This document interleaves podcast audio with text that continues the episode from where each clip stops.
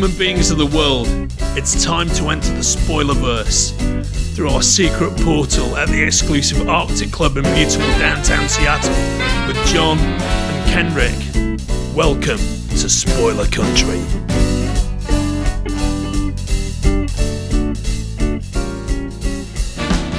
Hey, if you're listening to our show for the first time and you're on one of the social medias that we're on, like Twitter, Facebook, Instagram, any of those kinds of things, you should always check us out on scpod.net. But if you want to keep up with our latest episodes, you should bring out your smartphone, get into your favorite podcatcher, find Spoiler Country, and hit subscribe.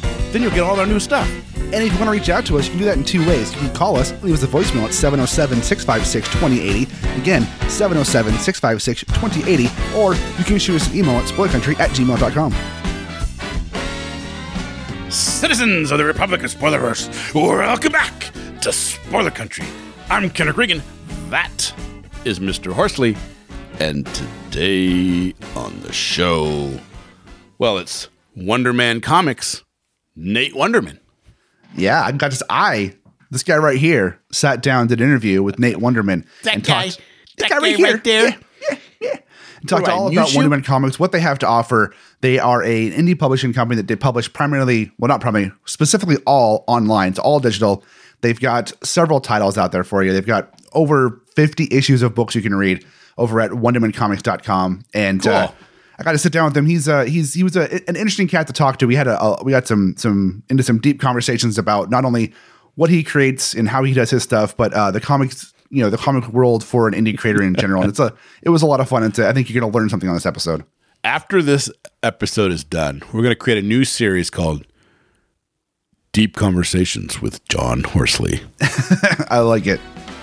All right, guys. Well, let's sit back and listen to Nate in his own words.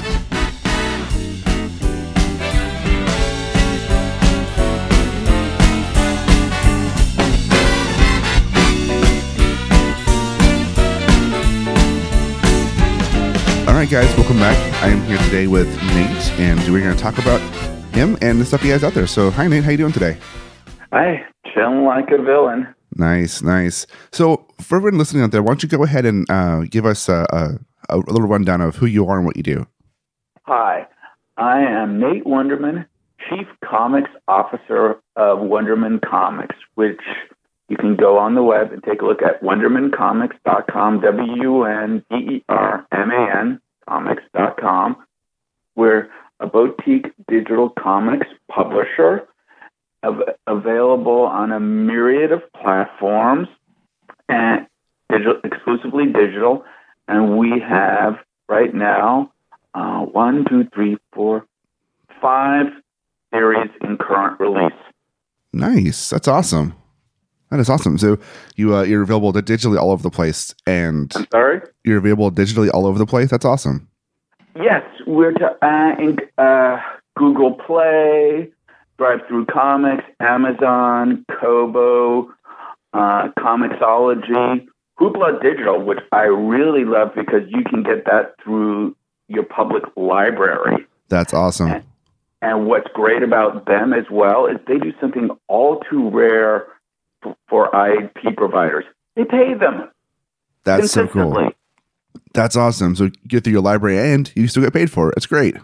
Yes, and it's and it's, it's essentially it's for the price of your library card. That's cool. I, I love Hoopla. That's that app is so great. I, I use it all the time for with our library here. It's it's a great service, and what's great is that they're very open to independent uh, comic publishers, provided you have a catalog. That's so cool. I didn't I, I didn't know they did that. I'm gonna have to check that out more because uh, I love reading indie comics. Uh, they have almost everyone you can conceivably think of in the comic book business that has more than 20 releases or so is on Hoopla. Oh, that's good to know. That's really good to know. That is cool. So why don't you tell me about some of the comics you guys have? All right. Uh, let's would you uh, let's go with the newest one first, Mhm. which is Boogeyman, which is a takes place in a few.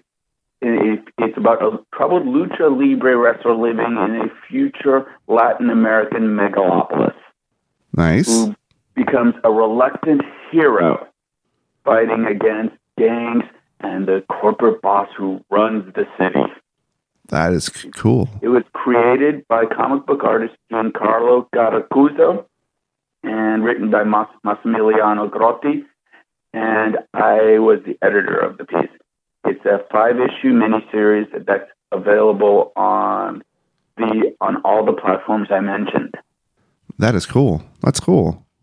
I'm looking at the uh, the, the uh, covers for that series right now, and look, the, the art looks looks fantastic on that.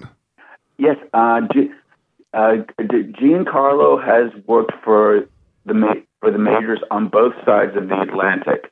He's d- done work for Marvel, DC, and then also the usual suspects over in Europe as well. And but he approached Wunderman Comics for this project because he liked the way we do things. That's awesome. That's really cool. All right. And okay, so now an, another mini, it's a, uh Boogeyman is a five issue miniseries. Another miniseries that we released last year is Scoundrel. The idea for this was to adapt William Hogarth's series of paintings called A Rake's Progress, hmm which, which was about how a young man comes into money and gin, women, gambling, becomes poor, and winds up in debtor's prison. I adapted, we, we, the Wunderman Comics adapted this for 1980s Los Angeles. Right. And Okay. the, uh, and the um, uh, protagonist is Latin American. That's cool.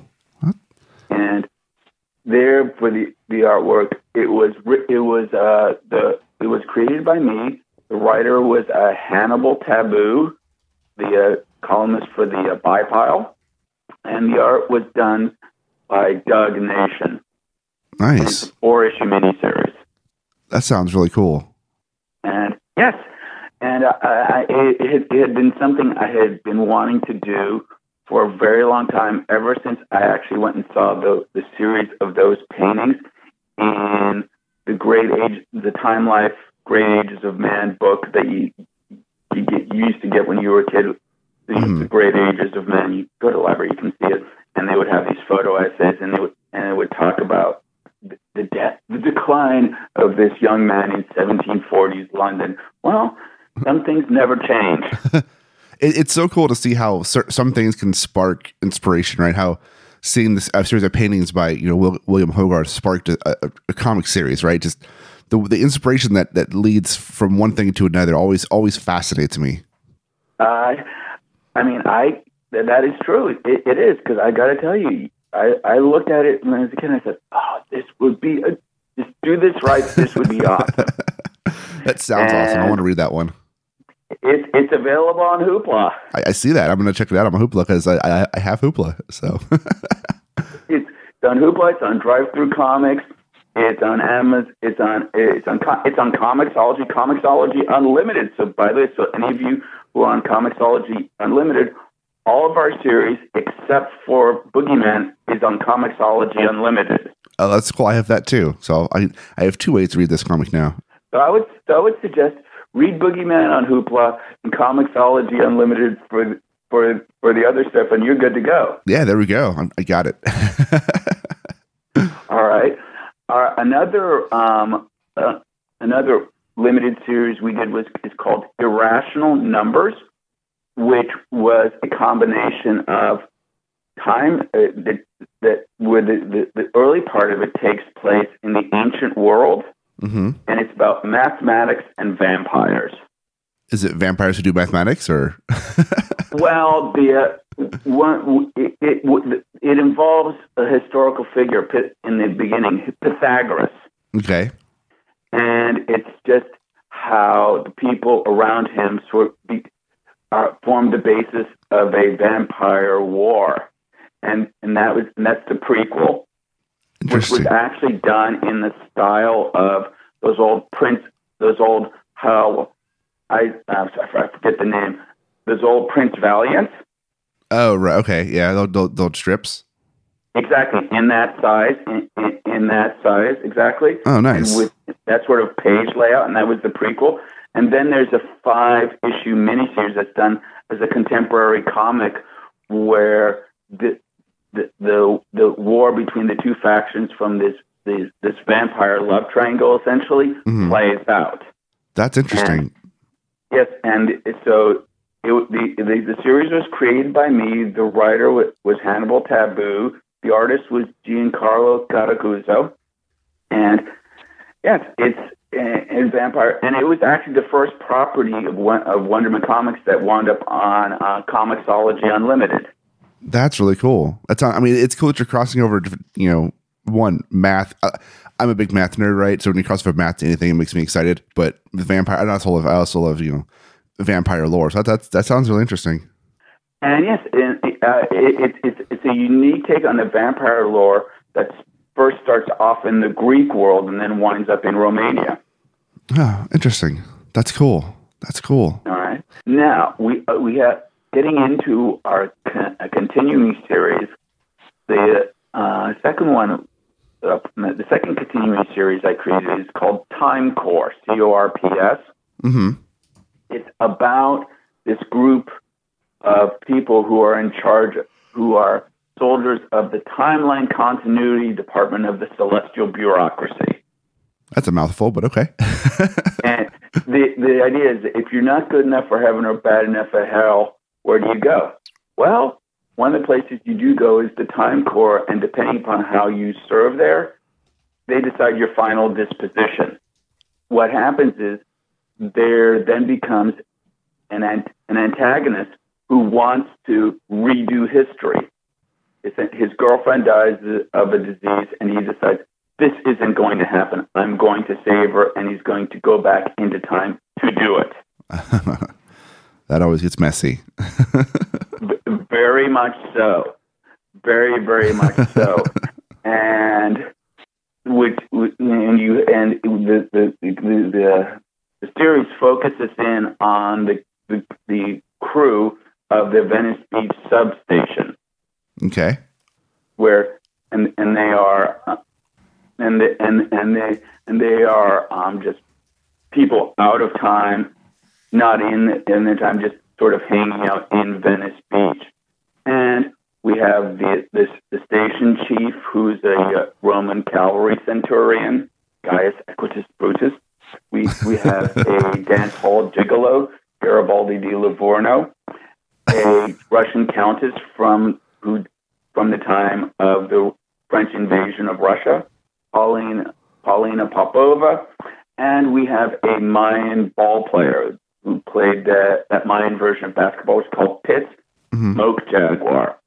I love those they names. The, and they and they and they crew the station here, and they have a direct supervisor, Prunella Jones, who is a very very ambitious bureaucrat who wants to advance into the uh, bureaucracy.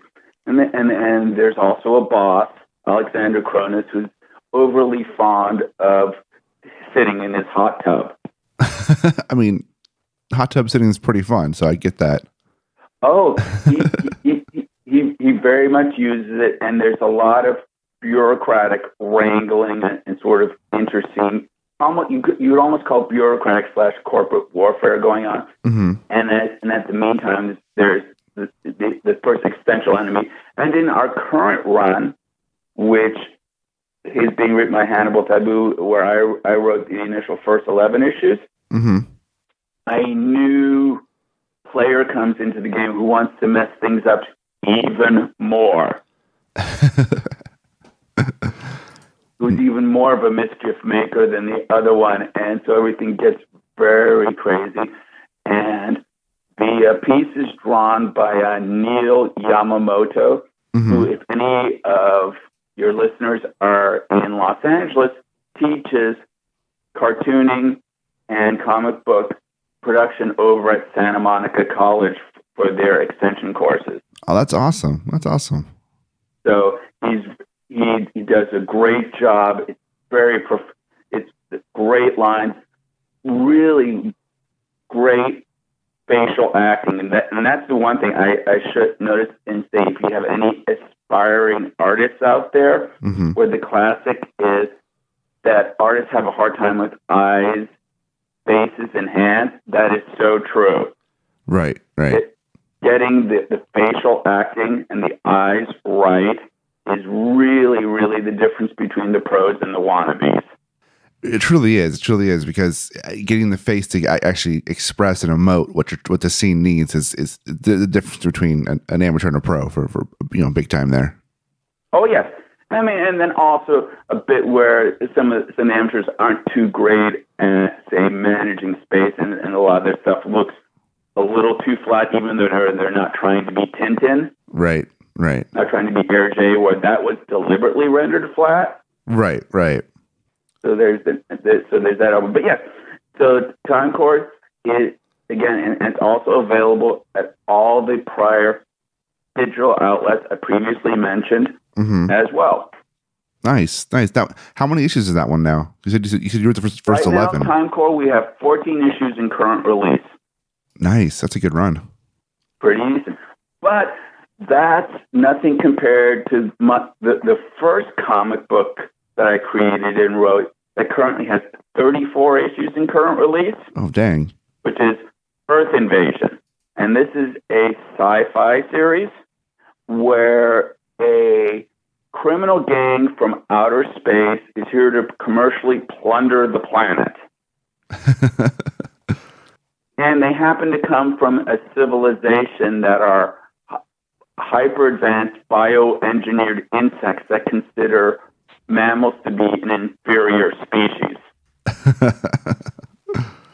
and so mankind is in really bad shape for a while, but then um, a defector from the mm-hmm. aliens comes down and helps the humans. And the first thing this defector does is give humans and higher order mammals the ability to talk to each other. So it's humans and talking animals versus a space box. that sounds fucking cool. Sorry. Yeah, it's a little over the top. I like it. I like things that just go for it. You just just go for it, and it, it it's more fun that way. I think. Yes, and the and and it, so it's it's a large ensemble. It's an ensemble cast piece where both the humans and the animals they work with are fully realized characters that Nice. talk and all that sort of thing, and they're up against these very nasty bugs that do all kinds of really nasty things.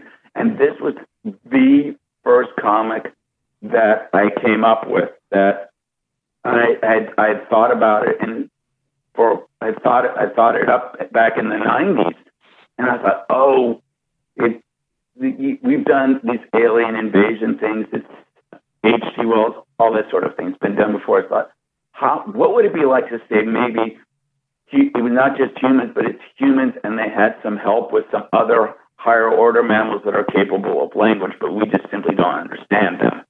Right. And that was the idea. And it just sort of mushroomed from there. And that has been in current digital release since 2011. Oh, geez, that's a long one. Nine years now. That's awesome. Yes.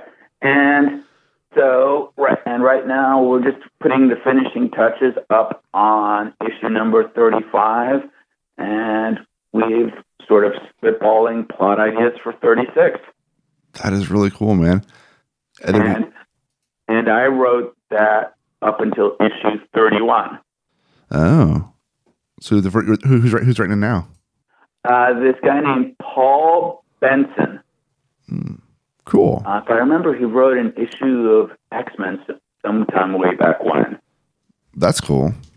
It is you. You can get good pe- people people to work for you in comics, provided your checks don't bounce. that does help. I mean, if, you, if your if your if your checks are good, you get good talent. That's for sure. Yes, you know, just exactly. Say what say what you you know feel straight, and hopefully everything works out okay. Right. Right. That's awesome. So, is that all this? Is that is that all the different series you have currently? Uh, the, that's the stuff we have. Uh, We have cur- um, we have currently. I have another project in development that I really can't go into too much because literally we are just at the phase of we've outlined the whole thing and we are putting together. We've done the character workups Right. We, with like these character questionnaires, and then after that, you you then go and move on to the, the character studies and that sort of thing. Because I'm I'm very much a believer of extensive character background because that helps you write the whole thing, especially with their voice and how they speak and that sort of thing. Right, because if you know if you know who the character is, you can you can get their voice better for sure. Exactly. You you, you, you, you capture their voice and sort of when they're confronted with something, you sort of say, "Oh, this is how they're going to react." Right, because you know who they are. You're making it up too much as you're going along, which can leave you some plot holes. Exactly. If you if you don't know who the character is and how they talk, then you you know you're gonna mess that up for sure. Oh, and it's like it's not a matter of if, but just when. right. Yep. Exactly. So You know, so I have a question for you. What inspired you to start doing Wonder Woman comics? Like, what inspired you know sparked the interest to say, "How I'm going to make my own my own comic line"? I just really wanted to get into it. I was a comic book fan. I was originally born in uh, Brussels, Belgium, and I immigrated here when I was a kid. And comics have a a very large tradition over there. Uh, just beyond Asterix, Tintin, or Lucky Luke, there's a whole other world of really great comics. And I like the comics from all over the world, as well as the ones from Japan as well Right. and I just had wanted to go and make and do my own, own comics that I wasn't seeing that I, I that I wanted to make, and I and I was sort of influenced by the idea, the punk rock DIY idea, and I went ahead and did it. Yes, there was most certainly some fairly painful and expensive learning experiences, but that's kind of sort of how it goes. Right. Right. And, and I just went for it. And it's been satisfying in the sense of instead of saying, going saying, what if I had done this? It's more like, this is what I've done and this is how it turned out, which is a much more satisfying way to be.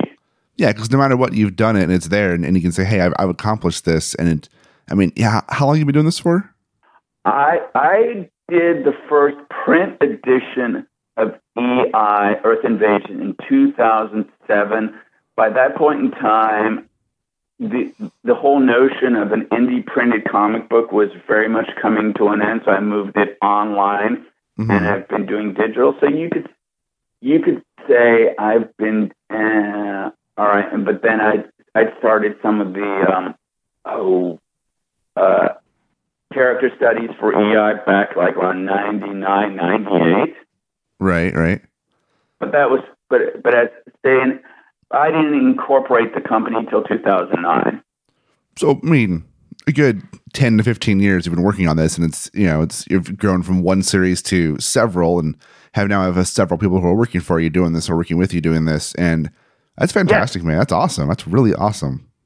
Yeah, thank you. So, do you have any big plans in the future for this? Um, well, I'm all, I am always uh, open to um, licensing it to other media because uh, let's get real. Given the economics of, of comic books today, that's where you make your money back. Yeah, licensing it out, and yeah, exactly. A lot, and, and oh, what's what's really cool though is a lot of people are looking to comics for new properties to adapt, which is which is really cool. Fine, you know, finally, the media realizes, oh, hey, there's great stories being told in comics. Let's look there. It, well, it, it's I exactly it's IP, and then also another thing that's going on is that you have this multiplication of media channels. Where before, I'm old enough to remember when you just had the three networks, and that was it. Yeah, yeah. I'm growing up, I had we had you know I think seven networks on on TVs. We we didn't have cable, so we had like NBC, CBS, Fox, and Universal, I think, and then like some local channels. That's it.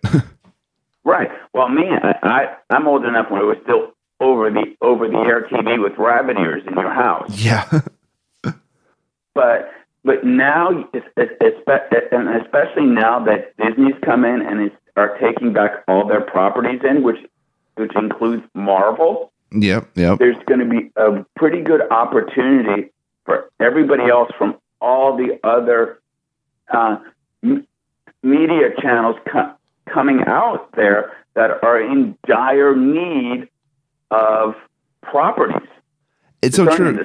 It's it's so true because it's funny because there's so many shows that come out these days that most people don't even realize they're based on comics, and then they you look at them and like, oh, then people find out they're based on a comic book, and then they read the comic book. But it's it's so great because I mean, look at Netflix or Hulu or, or any of the streaming platforms or even Amazon and stuff. There's you know probably you know at least what 10 times a year some new series comes out that's based on a comic series and everyone's like oh this is great. And like, yeah there's a comic for it. You should read that. Like my wife just watched Locke and Key on uh, netflix and she loved it and i'm like yeah that's based on a comic book. She's like it's based on a comic book? Really? I'm like yeah this is totally based on a comic book.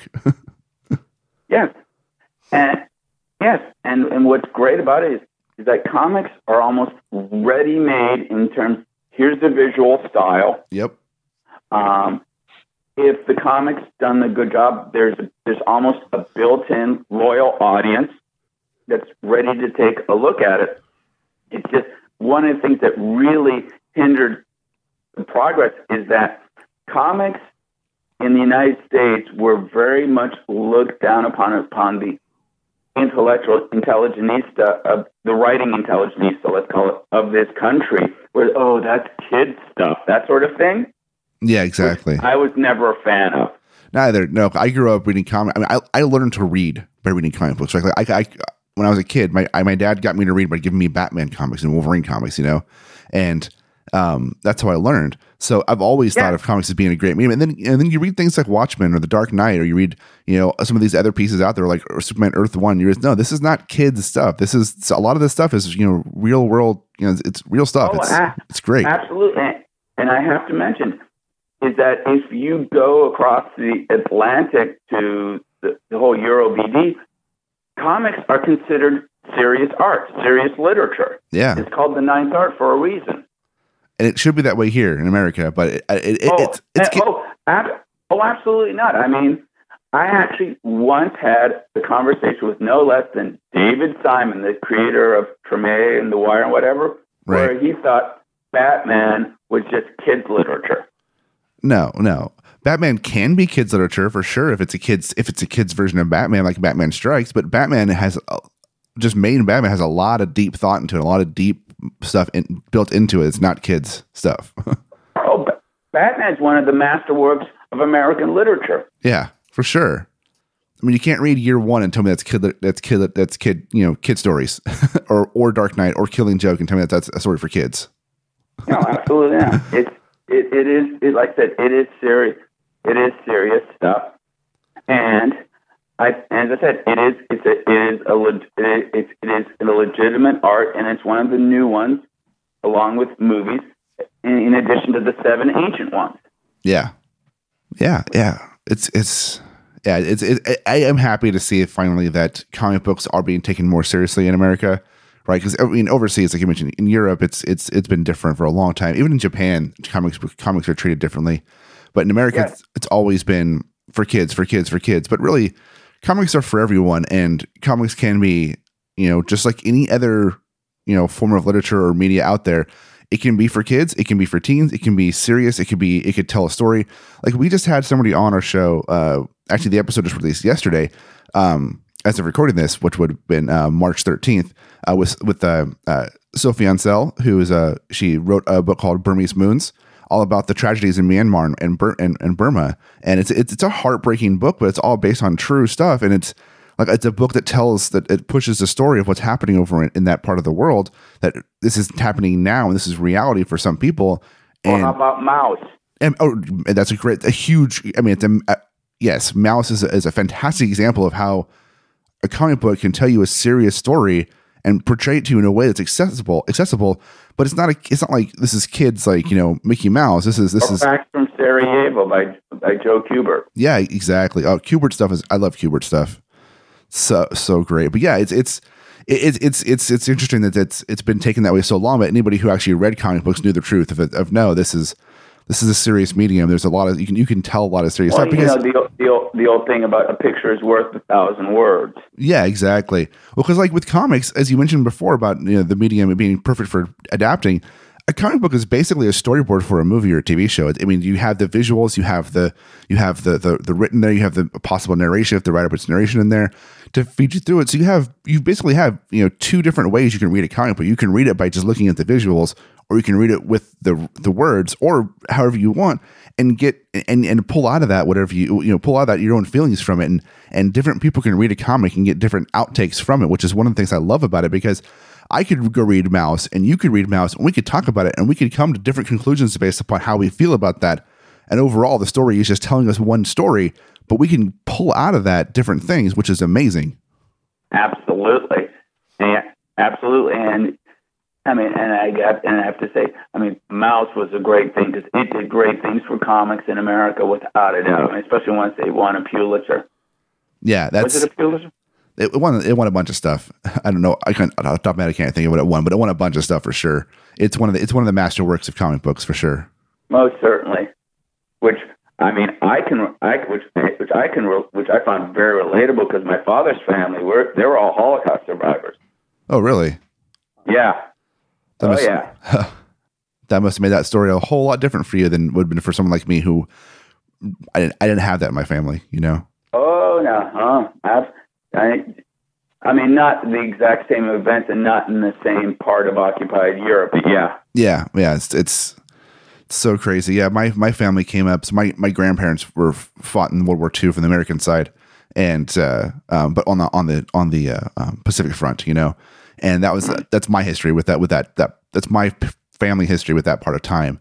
But you know, I know people who have their grandparents were or you know in the in the camps or their their great uncles were in the camps, whatever. They lost people in those camps and stuff, and it's just like it's it's heartbreaking. Mm, very much so. I mean, well, just just to say, I mean, both my father and my aunt were lucky enough to be taken in by a network run by a Jesuit priest in Brussels who wound up saving 350 of Brussels' Jewish children and now has a place of honor over at Yad Vashem. Oh, that's so cool. It's it's crazy because you think about you think about it from like the perspective of, of a kid these days, right? I, I have kids. I have five kids, right? My eldest is 17. And you think about it from like his perspective. I talked to him about it, and, and in in some ways, World War II and, that whole atrocity is so long ago. But another way, it's not because there's still people around that are were that were affected by that. You know, most certainly. And it, it's it's crazy because my my son, like I said, he's 17. He's so distant from it, right? He, we talk about it, and, and, sometimes he's just like, "Oh, that was so long ago, it doesn't matter." And I'm like, "No, it still very much matters now." It's still. Oh, it, it, it, it, it, com- it completely matters, especially if you look in terms of socio-political mm-hmm.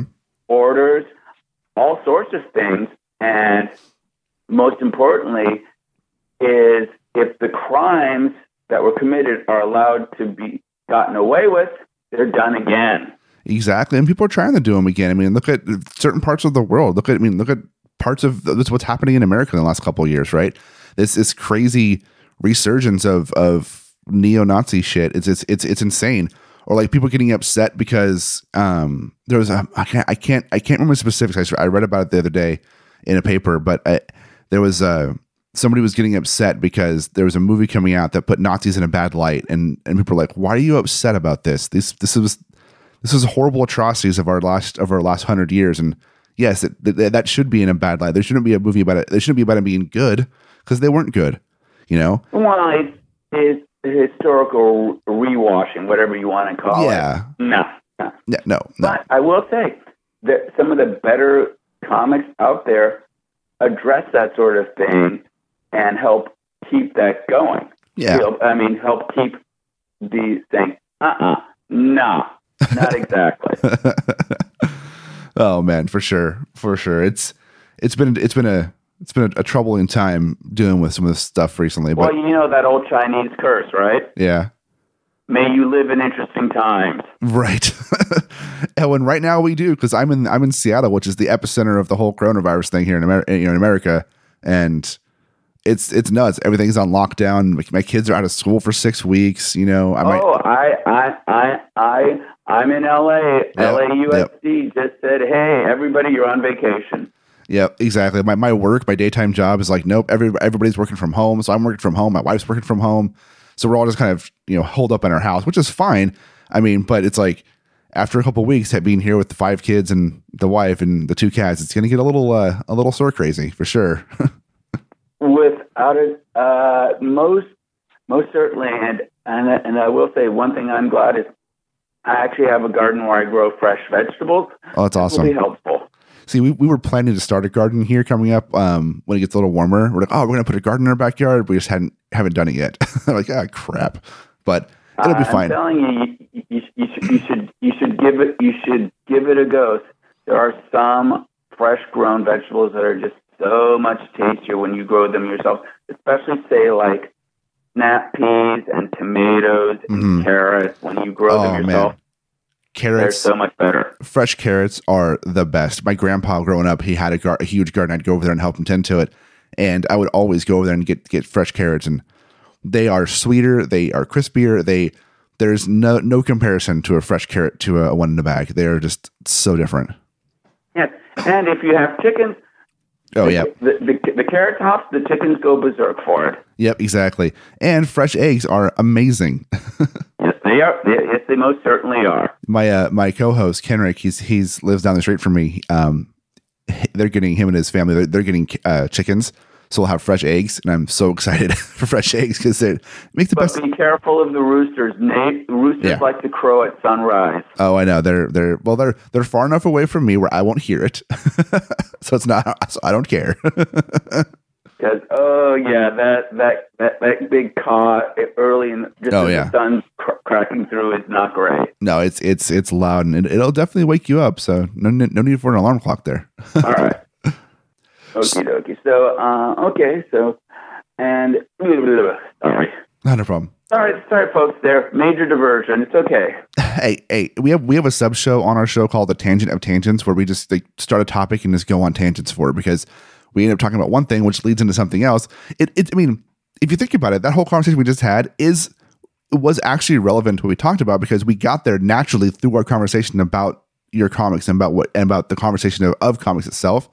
It naturally went there. Yeah, it's, it's off topic to to Wunderman comic, which is fine, but we the conversation naturally rose, you know, from comics to art form to Nazis to carrots to chickens, which is a weird segue to go through that. But if you listen to it, it'll, it'll be a natural progression to it, which is cool. Which is one of the great things about conversation is that it, you, you don't know where things are going to go sometimes, and that's one of my favorite things about doing interviews and podcasts is seeing where conversations Okay. go. All right, co- cool. So then you have any other questions for me? So, Nate, is there anything else that you're working on, or that you have coming up, or that we haven't talked about? I, I, I, will say that we, besides the secret project, I have that coming, which really don't want to. Um, I would say also Wunderman Comics, we do accept unsolicited stuff, but it has to be a professional quality, a completed full color project. I was, I was actually, I was going to ask you that. So, you, what if you do accept submissions? So, do you expect you want them to be a, a finished product, or do you want do you accept like scripts and stuff? We don't do strips. We release whole entire comics to the digital platforms. Definitely, we want full color and prof- and definitely professional presentation in terms of the art, the uh, the, the, dialogue, no gratuitous sex, Right. violence, or that sort. Of, I mean, yes, our comics have that, but nothing where it's just no porn, Right. Right. that that's not, no nothing racist or you know unnecessarily misogynist or any of that sort of thing. Right. It's just we just want stuff that is of a professional level. Yeah. Do you guys? Um, would you guys do humor comics? Yes, we would. Perfect. It's just a matter of finding that right property. Now, do you ever ha- do you have, ever have any plans on offering? I know you're a digital a, di- a digital publisher, which is awesome because it makes things a lot easier. But do you ever have, have plans of offering uh, print copies for people, or or an ability for people to do like on demand printing of comics they can have if they wanted to have a copy of it, they could. You know what? I've had I've I've, I've offered our comics from time to time to on-demand printing, but oftentimes those places just get overwhelmed and fall through, Right. and then the customer is left holding the bag. So I'm really cautious about that.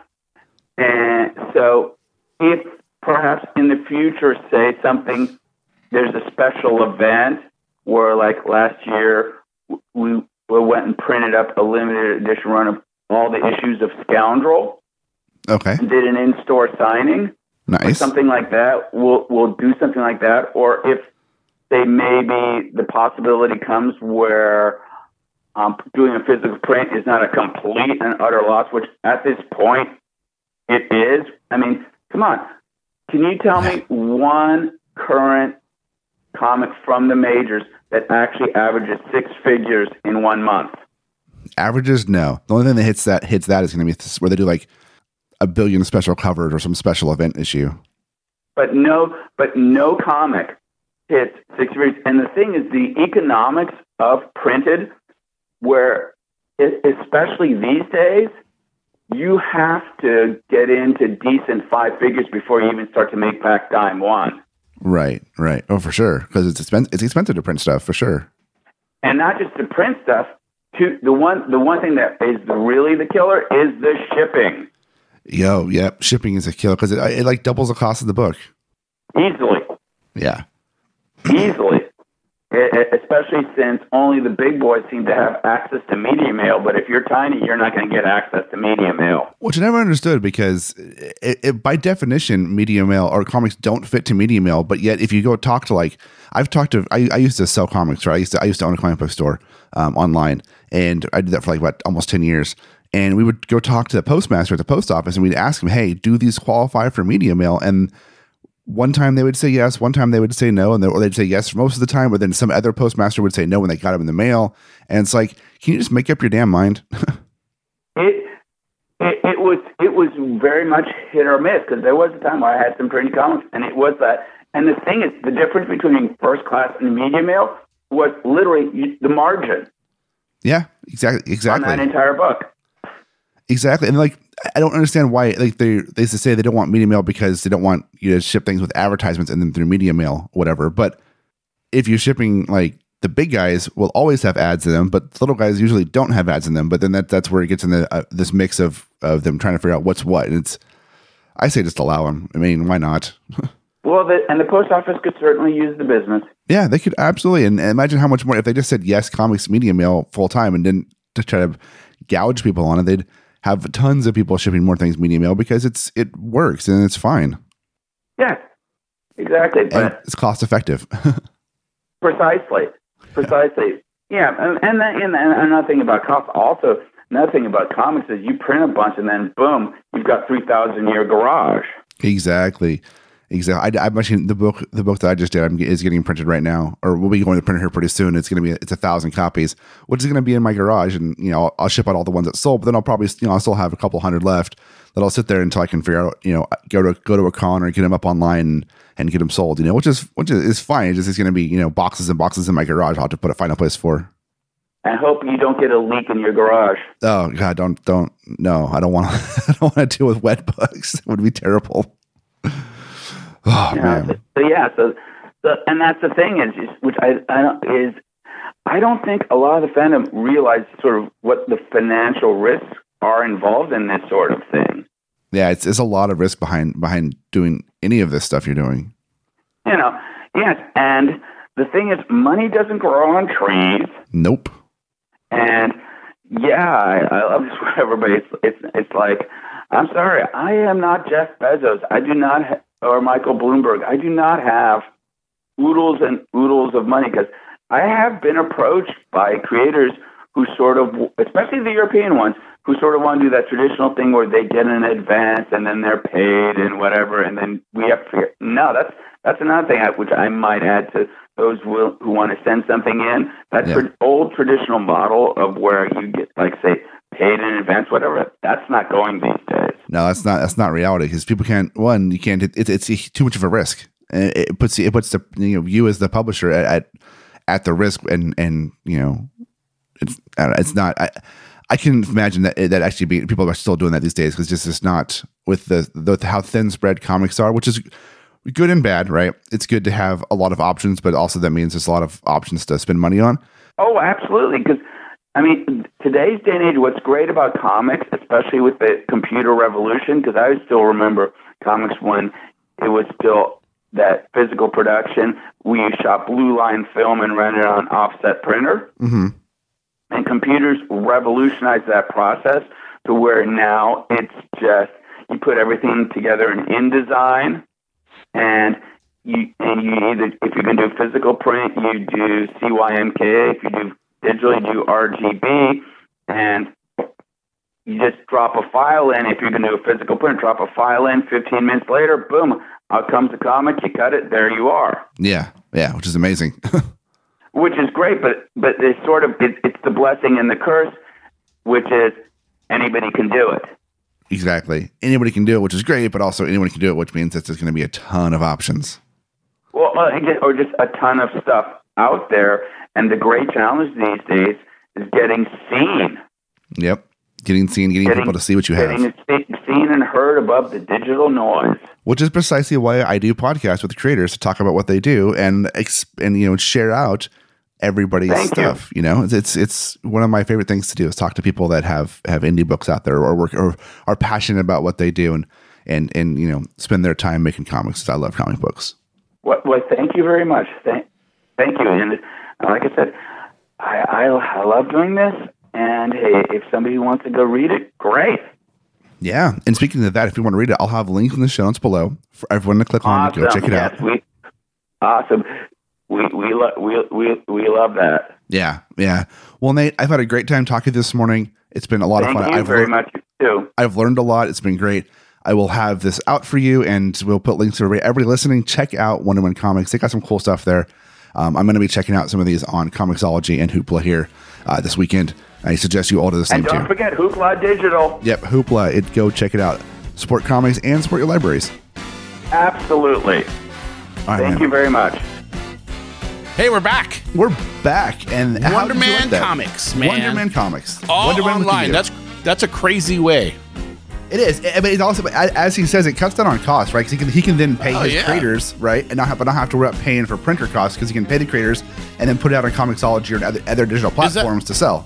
Is that a uh, the wave of the future? I think in some Digital ways, I think, first, I think in some ways, paper but later. People still want physical books too, right? Yeah. But I think for any publishers who want to, you know, be able to pay their people, right, and not have to, and be able to give more of the money back to the creators, doing it digital first, or at least digital until it has a following, and then Yeah. maybe doing a Kickstarter, that's a really good way for an indie publishing house to do it, right? Because then you can pay your creators the rates, and then use more, have have more of those funds of your digital sales go back into recouping your costs as the publisher, and then push it to a Kickstarter, push it to a, a printed book for people who want to pick up the printed book and kind of work, kind of work in both directions, but not have the upfront cost of printing. I think it's a good. I think it's a it's a good idea and or a good concept at least. Do you think that this and web comics is there a difference? Um, so no, this uh, yes, actually yes. So web comics are specifically comic books that publish on the web for free, and they Do they publish have like to be free? what's that? Do they have to be free? Is that is that a criteria? No, that is not a criteria. But the, the criteria for a web comic would be- Primarily, they're free. Primarily they're free, but the criteria would be a webcomic is something that doesn't publish a whole story at once. It publishes like a page, a page or two, like once a week, once a day. Similar to what the newspapers used to do in the comic strips. Exactly, that's a webcomic. This is a digital comic where you that you purchase a full issue and you have you know the twenty pages or twenty four pages of a full Yeah. issue. Well, they're both digital. They're different concept a little bit. Yeah, it's it's all about the delivery is different. Exactly, exactly. Interesting. Well, Yeah. there you guys go. You, you learned a lot to, on today's show. You did, and if you want to check them out, go to WundermanComics.com. That's Wunderman with a U, so W U W U. w. Really? All right, I, I'm Why is that so funny to me right now? That's hilarious. W U. Clearly, I've been teaching my six year old how to read too much, and I'm trying to sound out the words for you. W U N D E R M A N comics.com. There you guys go. All right. If you enjoyed that, you want some more interviews, uh, we got a lot of artists, writers, TV producers, TV directors, movie producers, movie directors, actors of all genres. There you guys go. You go to spoilerverse.com, check out the Spoiler Country podcast, check out their back catalog, and there is a ton of all that and more. Yeah. Not So behind much. a paywall.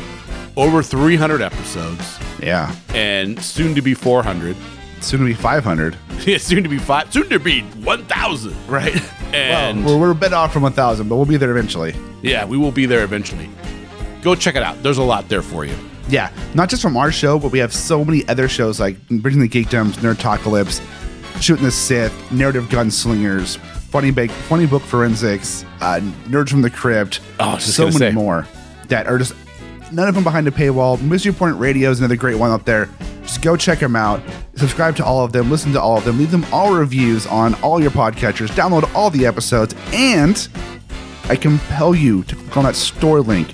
Go to TeePublic and buy a. T-shirt or something to show your Click support the for the greatest Click the podcast link. in the world. Click the link. That's right. Click the link. All right, guys. The last thing that we're going to tell you to do, because I feel like at the end of these episodes, we're always telling people what to do. Don't Yeah. do this. Yeah. Well, I mean, We're asking. We're not telling. We're asking. yeah, but we're if you asking do like politely. us, yeah, if you do like what you're hearing and you want to support us beyond the link on the for the store, or you just you know maybe you just can't afford that, and that's totally okay. It's totally fine.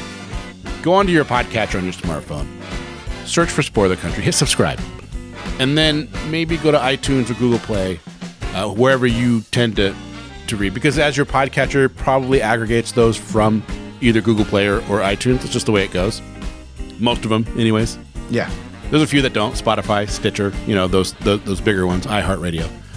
Go to the, the iTunes or, or Google Play, like I was saying, and leave us a review. It helps tremendously, and I hope that you, you know, you do. Yeah, because it helps us in two ways. One, it tells us what you think of us. So one, we know if you like this show or if there's something you want us to you, you don't care for, we can improve and make our show better. And two, it helps other people find the show and find us and, and listen to us and helps us get our voices out there for more people to hear because if nothing else, we like to hear ourselves talk. So you should hear us talk too. We like to hear each other talk. All right, guys, that's a show. I That's think a we're show. out of here. Don't forget, in an oceans of podcasts, we are Cthulhu. And as Cthulhu compels you to do, open the mind. And read more. I feel like we're just trying to do our best Hulk imitation. right? yeah, yeah. Or Macho Man. Oh, yeah. it was Macho Man. I know. I fucked it up, all right?